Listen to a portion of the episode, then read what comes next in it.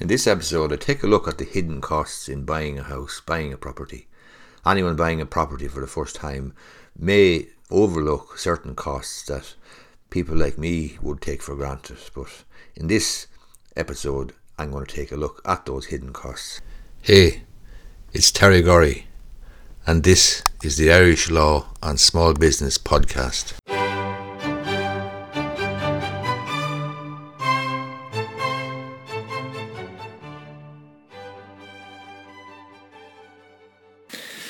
So, what are the hidden costs in buying a house? What are the costs that you might overlook? Firstly, your solicitor's fee. Your solicitor is going to have a professional legal fee, so that's clearly one of the biggest costs you're going to incur, and that will range from depends on the price of the house, but it can range, I suppose, from twelve fifty plus VAT upwards to two and a half thousand, three thousand plus VAT, but it will depend on the value of the house.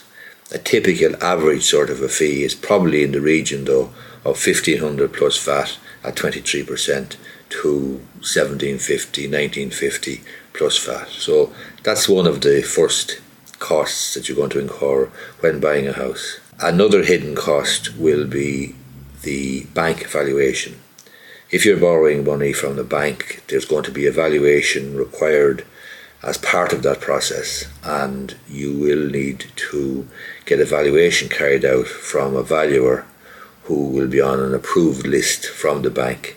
But the bad news is you'll have to pay for the valuation eh, in nearly all all, all circumstances. I, am not sure of any banks who will pay for their own valuation, quite frankly.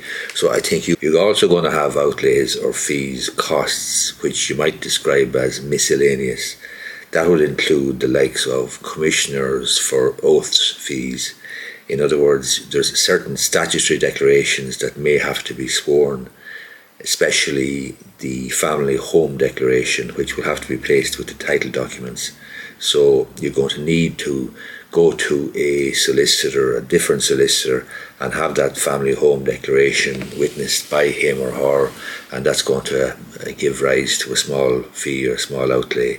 You may have one or two other declarations as well, not so much on the purchasing side, but certainly if you're selling, you will have other declarations, such as a Section 72 declaration, and perhaps a declaration to do with planning and not having been served with any notices uh, of a planning nature and so on. Another outlay you will incur will be the legal searches which will be required on closing day. So, on closing of the transaction, on completion day, when you get a house, your solicitor will have to carry out legal searches against the vendor and against the property itself, and indeed against you if you're borrowing money from the bank. Those searches, legal searches, are carried out by professional law searches or searchers and will probably range from 100 euros to 150 euros. That type of uh, range. One of the bigger outlays or costs that you will incur will be stamp duty. So, stamp duty on a residential property, second hand residential property, is 1%. So, if you take, for the sake of this video, a house that's costing you 300,000 euros then your stamp duty will be 1% of that, which is 3,000 euros. You will also incur fees and outlays in relation to the Property Registration Authority. Once you have purchased a property, the change of ownership will have to be registered with the Land Registry or the Registry of Deeds. That will incur a cost.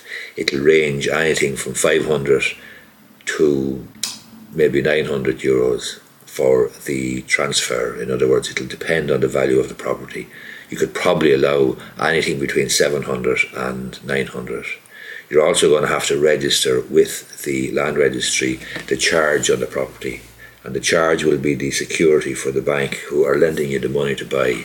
So that's going to be an additional cost of 175 euros to register the mortgage or charge on the folio of your new property. You will also have miscellaneous outlays or fees in the nature of 40 or 50 euros, probably, perhaps for postage, uh, registered post, perhaps a certified copy folio from the land registry after the transaction has been completed in order to show the lender uh, and place with the title documents the folio showing you as the new registered owner and showing the lender that their charge has been registered and uh, registered on the folio.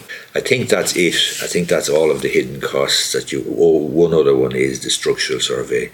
I have recommended strongly from consistently for a long period of time, and I do that from my own personal experience the procuring of a structural survey. If it's a second-hand property, you buy it very much in the condition that it's in. Therefore, I would strongly recommend a structural survey be carried out by an architect or an engineer or a surveyor.